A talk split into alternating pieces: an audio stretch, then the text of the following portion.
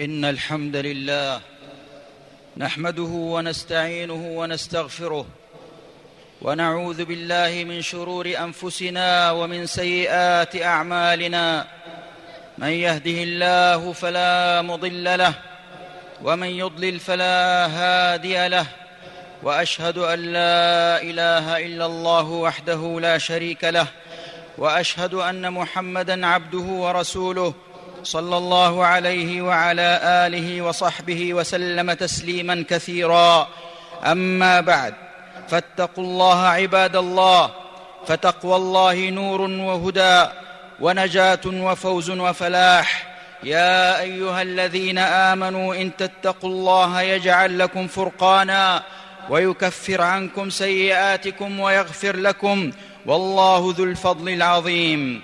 أيها المسلمون من المعلوم لدى كل مؤمن ذي بصيرة أن هناك فرقا بين البصر والبصيرة فالبصر يري ظاهر الأشياء والبصيرة تري حقائق الأشياء ذلكم عباد الله أن البصر هو الرؤية والمشاهدة من خلال حاسة العين التي يبصر بها الإنسان لكن البصيرة نور يقذفه الله في القلب يهتدى به فيعرف الإنسان به ربه معرفة صحيحة ويفرق به بين الحق والباطل ويعرف به طريق الحق وسبيل الرشاد والدار التي يصير الناس إليها وهذا هو الفارق الحقيقي بينهما فالبصيرة لا يمتلكها إلا المؤمن أما غيره فهو فاقد لها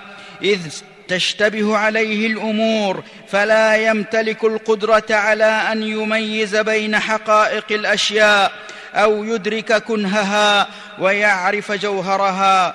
أيها المسلمون حاسة البصر نعمة يجب على العبد حفظها وصيانتها عن الشر وقد جاءت الأوامر الشرعية حاثة على غض الأبصار عما حرم البصير الخبير.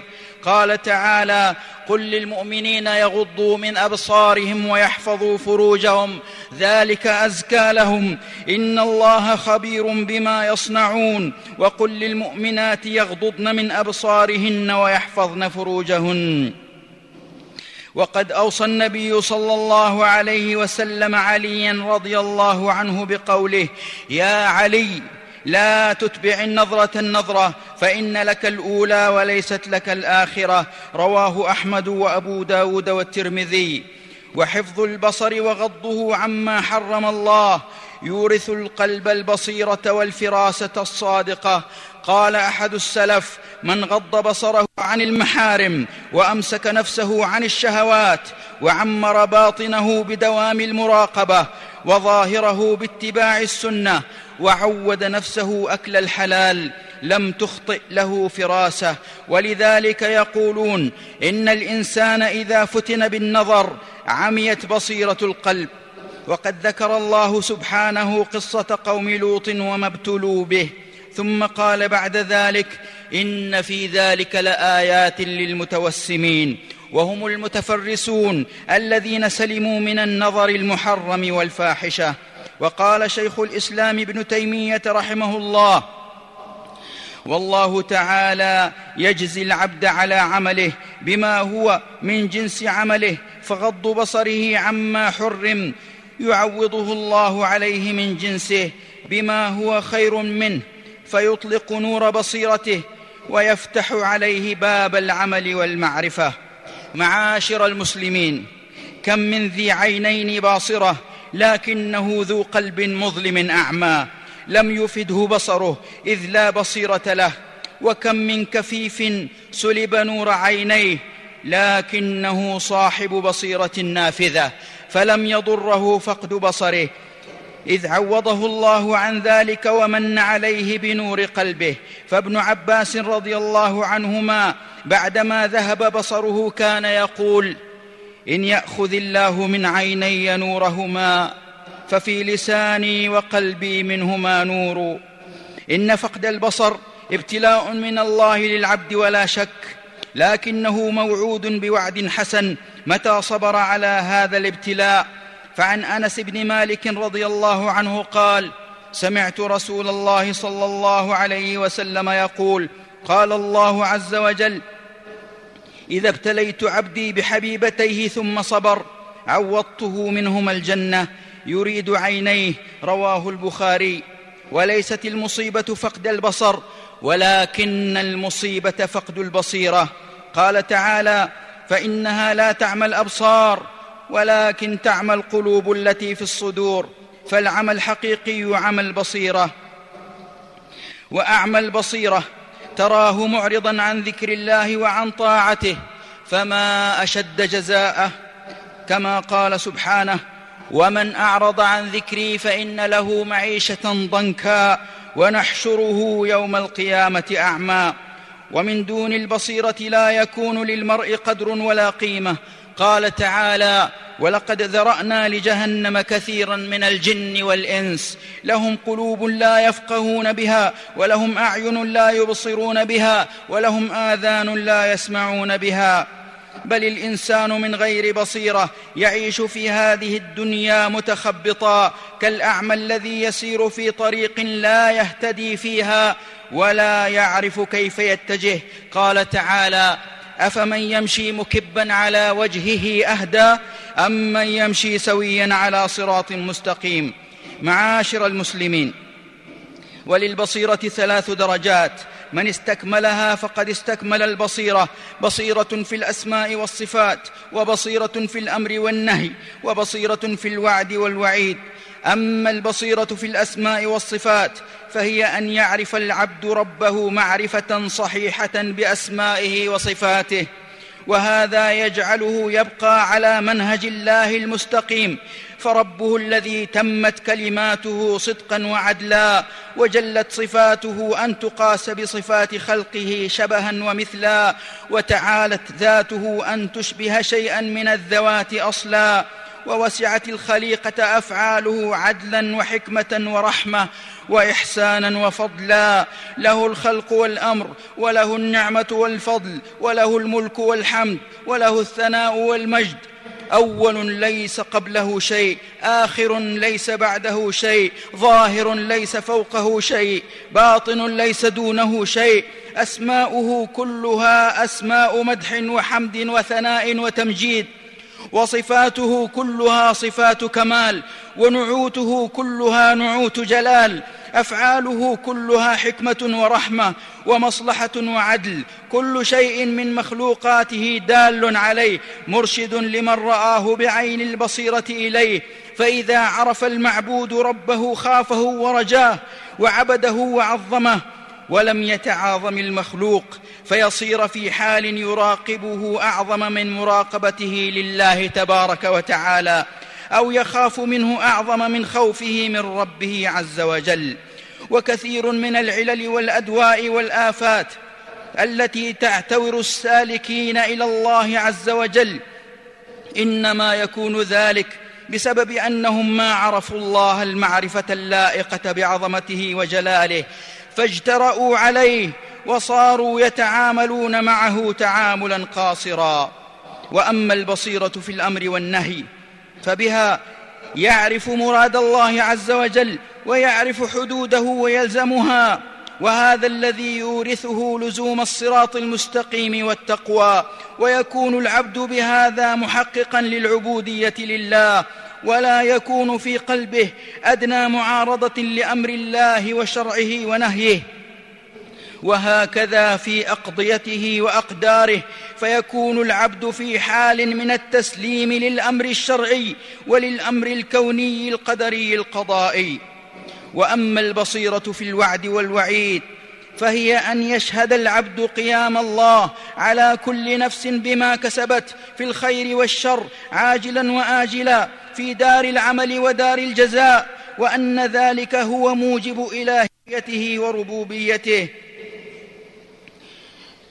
فهو يتصور الدار الآخرة بتفاصيلها التي أخبرنا الله تعالى عنها كأنه يشاهدها ويراها فيعمل بمقتضى هذا العلم وهذه البصيرة التي صارت في قلبه فأضاءت له الطريق وعرف ما هو مقدم عليه فصار يعمل لذلك اليوم ويستعد للقاء ربه عز وجل.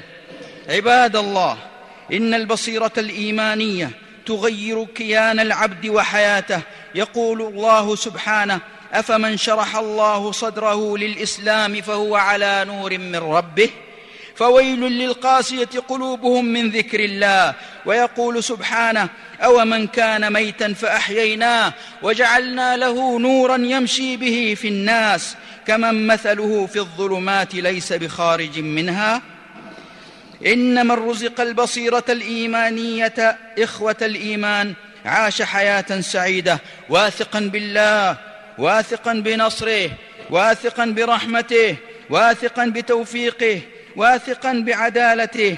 همه أن يكون على منهج الله المستقيم وصراطه القويم. وقد أشاد الله ببعض عباده من صفوة خلقه ممن أوتوا البصيرة وعاشوا حياتهم عليها فقال عز من قائل واذكر عبادنا إبراهيم وإسحاق ويعقوب أولي الأيدي والأبصار أي البصائر في دين الله عز وجل فبها يدرك الحق ويعرف. أقول هذا القول وأستغفر الله الجليل لي ولكم إنه هو الغفور الرحيم.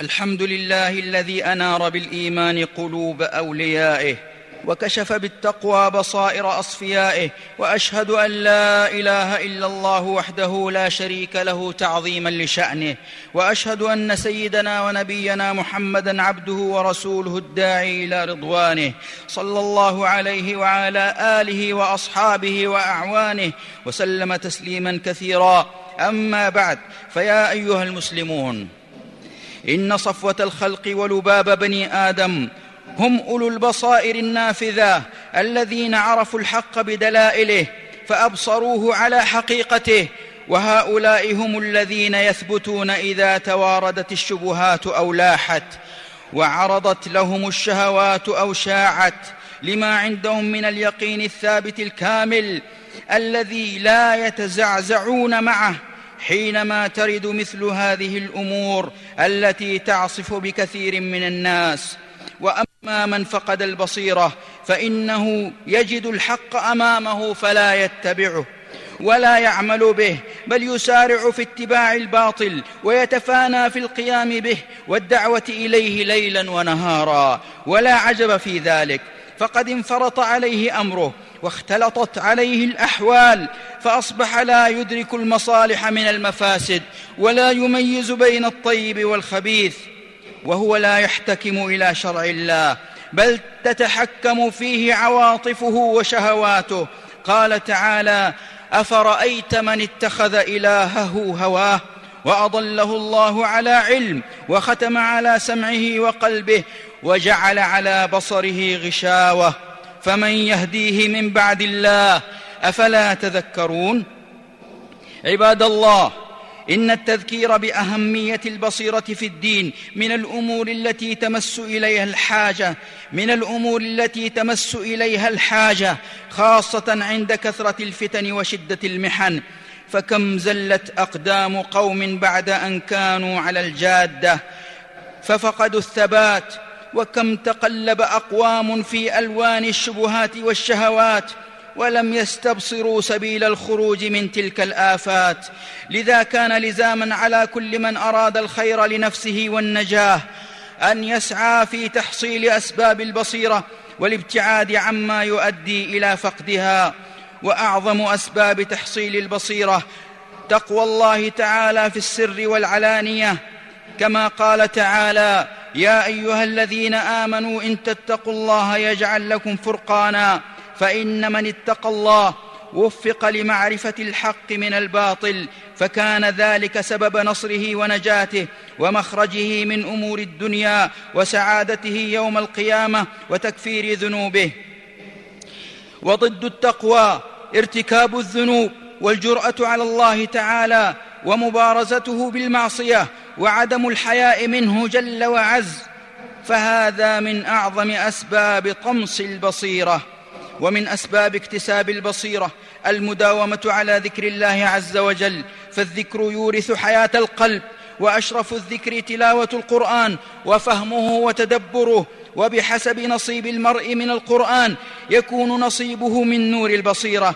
ومن أسباب انطماس البصيرة الغفلة عن ذكر الله فإنها مؤدية إلى انفراط الأمر كما قال تعالى ولا تطع من أغفلنا قلبه عن ذكرنا واتبع هواه وكان أمره فرطا. ومن أسباب استجلاب البصيرة الغيرة على محارم الله أن تنتهك وعلى دينه وشرعه أن تتعدى حدوده. وعدم الغضب والغيرة على حقوق الله إذا ضيعت ومحارمه إذا انتهكت يعمي عين البصيرة وفوق كل تلك الأسباب السالفة توفيق الله للعبد وإلهامه إياه رشده وهدايته وقذف نور الحق في قلبه فذلك فضل الله يؤتيه من يشاء ومن ثم كان سؤال الله البصيرة والهدى والتقى ودعاؤه بالتثبيت واللهج بذلك من أعظم أسباب تحصيل البصيرة والهداية للحق. ألا وصلوا وسلموا رحمكم الله. على النبي المصطفى والرسول المجتبى كما أمركم بذلك ربكم جل وعلا. فقال تعالى قولا كريما إن الله وملائكته يصلون على النبي. يا أيها الذين آمنوا صلوا عليه وسلموا تسليما. اللهم صل على محمد وعلى آل محمد وعلى أزواجه وذريته كما صليت على آل إبراهيم وبارك على محمد وعلى أزواجه وذريته كما باركت على آل إبراهيم إنك حميد مجيد. اللهم أعز الإسلام والمسلمين وأذل الكفر والكافرين وانصر عبادك الموحدين ودمر أعداءك أعداء الدين. اللهم من أراد بلادنا بسوء فأشغله بنفسه ورد كيده في نحره واجعل تدبيره تدميره يا سميع الدعاء. اللهم احفظ بلاد الحرمين ومقدسات المسلمين من شر الأشرار وكيد الفجار ومن عبث العابثين وكيد الكائدين وعدوان المعتدين. اللهم اجعل بلدنا هذا آمنا مطمئنا سخاء رخاء وسائر بلاد المسلمين. اللهم آمنا في الأوطان والدور وأصلح الأئمة وولاة الأمور واجعل ولايتنا في من خافك واتقاك واتبع رضاك يا رب العالمين. اللهم وفق ولي أمرنا لما تحبه وترضاه من الأقوال والأعمال يا حي يا قيوم وخذ بناصيته للبر والتقوى. اللهم كن لإخواننا المستضعفين والمجاهدين في سبيلك والمرابطين على الثغور وحماة الحدود. اللهم كن لهم معينا ونصيرا ومؤيدا وظهيرا. اللهم ارزقنا البصيرة في الدين واجعلنا من عبادك المتقين. وقوموا إلى صلاتكم يرحمكم الله.